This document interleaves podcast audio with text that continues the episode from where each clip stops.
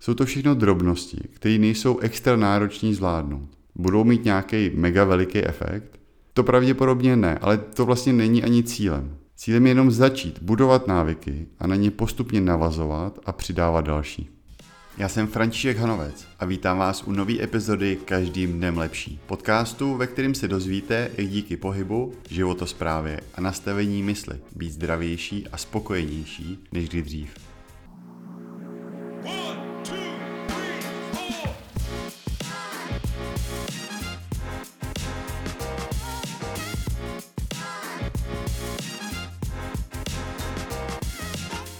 Tohle je druhá epizoda segmentu, ve kterém vybírám častý a zajímavý otázky a snažím se pak na ně v rámci tohle podcastu odpovědět. A tak kdybyste měli nějakou zajímavou otázku, anebo se prostě chtěli na něco zeptat, můžete mě klidně napsat na františek zavináč každým dnem lepší.cz anebo na Instagramu, kde mě najdete jako František Hanovec. První otázka, kterou tady dneska mám, tak je ohledně bílkovin. Kolik jich za den sníst a v čem je najít. Kolik bílkovin potřebujeme, záleží hodně na tom, jak jsme aktivní a jaký máme cíle. Ale aspoň pro takovou základní představu.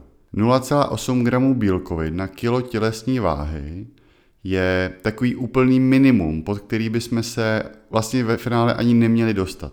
1,1 až 1,5 gramu na kilo, pokud jsme aktivní a pravidelně se hejbem, 1,2 až 1,7 gramu na kilo, pokud cvičíme a posilujeme, a 1,6 až 2,2 gramu na kilo, pokud chceme redukovat váhu a tuk. A dobrý zdroje bílkovin jsou maso, kuřecí, vepřový, hovězí, samozřejmě ryby, tvaroh, sejry a další mlíční výrobky, luštěniny a v neposlední řadě proteinový prášek. V poslední době mně přijde, že jsou móda různý proteinové produkty, jogurty, mlíka, pudinky, tyčinky a tak dále. Myslím si, že pokud to s nima nebudeme přehánět a občas je do toho našeho jídelníčku zařadíme, že to vůbec nebude na škodu a může to být jako dobrý další zdroj bílkovin v rámci toho dne. A ještě možná nějaký příklad různých jídel v rámci dne, tak jak jim třeba já. První jídlo kaše s proteinem a mandlema, tam je 35 gramů bílkovin, vepřová panenka s červenou čočkou 40 gramů bílkovin, proteinák po cvičení 35 gramů bílkovin, tortila s kuřecím masem, opečenou šunkou, sírem a zeleninou, 42 gramů bílkovin a nakonec proteinový puding, tam je 20 gramů bílkovin. Celkem za den je to 172 gramů bílkovin, já vážím teď nějakých zhruba 95 kg, takže to vychází zhruba na 1,8 gramů bílkoviny na kilo hmotnosti. Je dobrý, aby jsme si udělali nějakou představu, jak na tom jsme, tak hodit jeden den do kalorických tabulek, aby jsme zjistili, jak nám to vychází a podle toho si pak zkusit vytvořit nějaký ukázkový den s počtem gramů bílkovin, který bychom měli sníst a potom se odpíchnout a podle toho pak jet. Druhá otázka byla, chci udělat nějakou změnu, abych žil zdravějc, ale nevím, kde mám začít. Tohle bych řekl, že je taková klasika u velmi komplexních problémů, jakým je třeba životní styl nebo cokoliv jiného. Moje doporučení je hlavně se do toho nepustit úplně bez hlavě a snažit se začít se vším najednou. Já osobně bych začal těma nejvíc základníma věcma, který mají podle mě největší vliv ve chvíli, pokud v nich máme nějaký nedostatek. Takže první, na co bych se podíval, je, jestli piješ dostatek tekutin. Mělo by to být zhruba 35 až 40 ml na kilo váhy. A pokud piješ výrazně míň, třeba jenom litr, nebo dokonce ani to ne, tak přidej skleničku vody za den.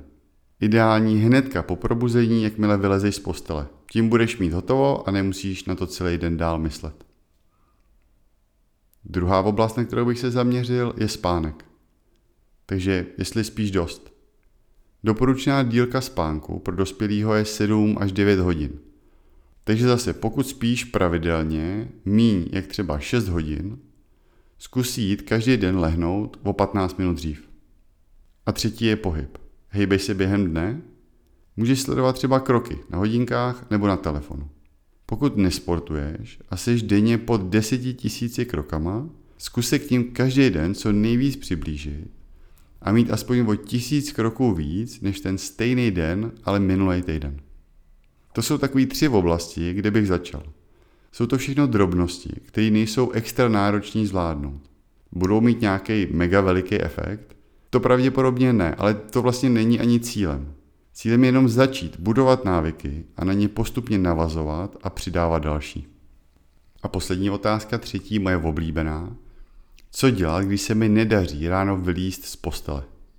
Tím je asi myšleno odkládání budíků o pět minut, pak zase o pět minut a tak dál, až z toho je třeba půl hodina, kdy už teda ale opravdu musíme vylíst z postele, protože jinak to nestihneme do práce. Tomuhle mám já osobně hrozně blízko, protože jsem přesně tohle spoustu let sám dělal. A každý den jsem na sebe byl naštvaný, že jsem nevylez z postele hned na první zazvonění. A každý večer jsem si říkal, že to ráno už zvládnu. No a pak jsem zase odkládal a odkládal a odkládal. Ale pak jsem někde slyšel takový tři kroky, jak tomuhle předejít, který mě perfektně fungují. Za prvý, začínám s obráceným budíkem. To je pro mě čas, kdy si musím mít večer lehnout, abych se dostatečně vyspal a ráno mohl vyskočit z postele. Pro mě je to mezi půl desátou a desátou večer, kdy už máme zasnuto a jdem spát. Za druhý, v telefonu jsem si vypnul možnost odložení budíku. Na Androidu i na iPhoneu to nastavit jde.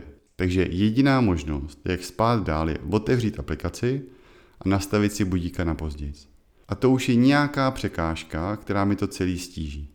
A poslední krok, dám si telefon na komodu, kterou mám několik kroků od postele. Takže když zazvoní budík, musím z té postele vylíst a dojít k němu. A tenhle poslední krok je aspoň pro mě absolutně zásadní, protože už jsem vlastně na cestě z ložnice. Jakmile z ní odejdu, tak už jsem vyhrál a do postele se nevrátím.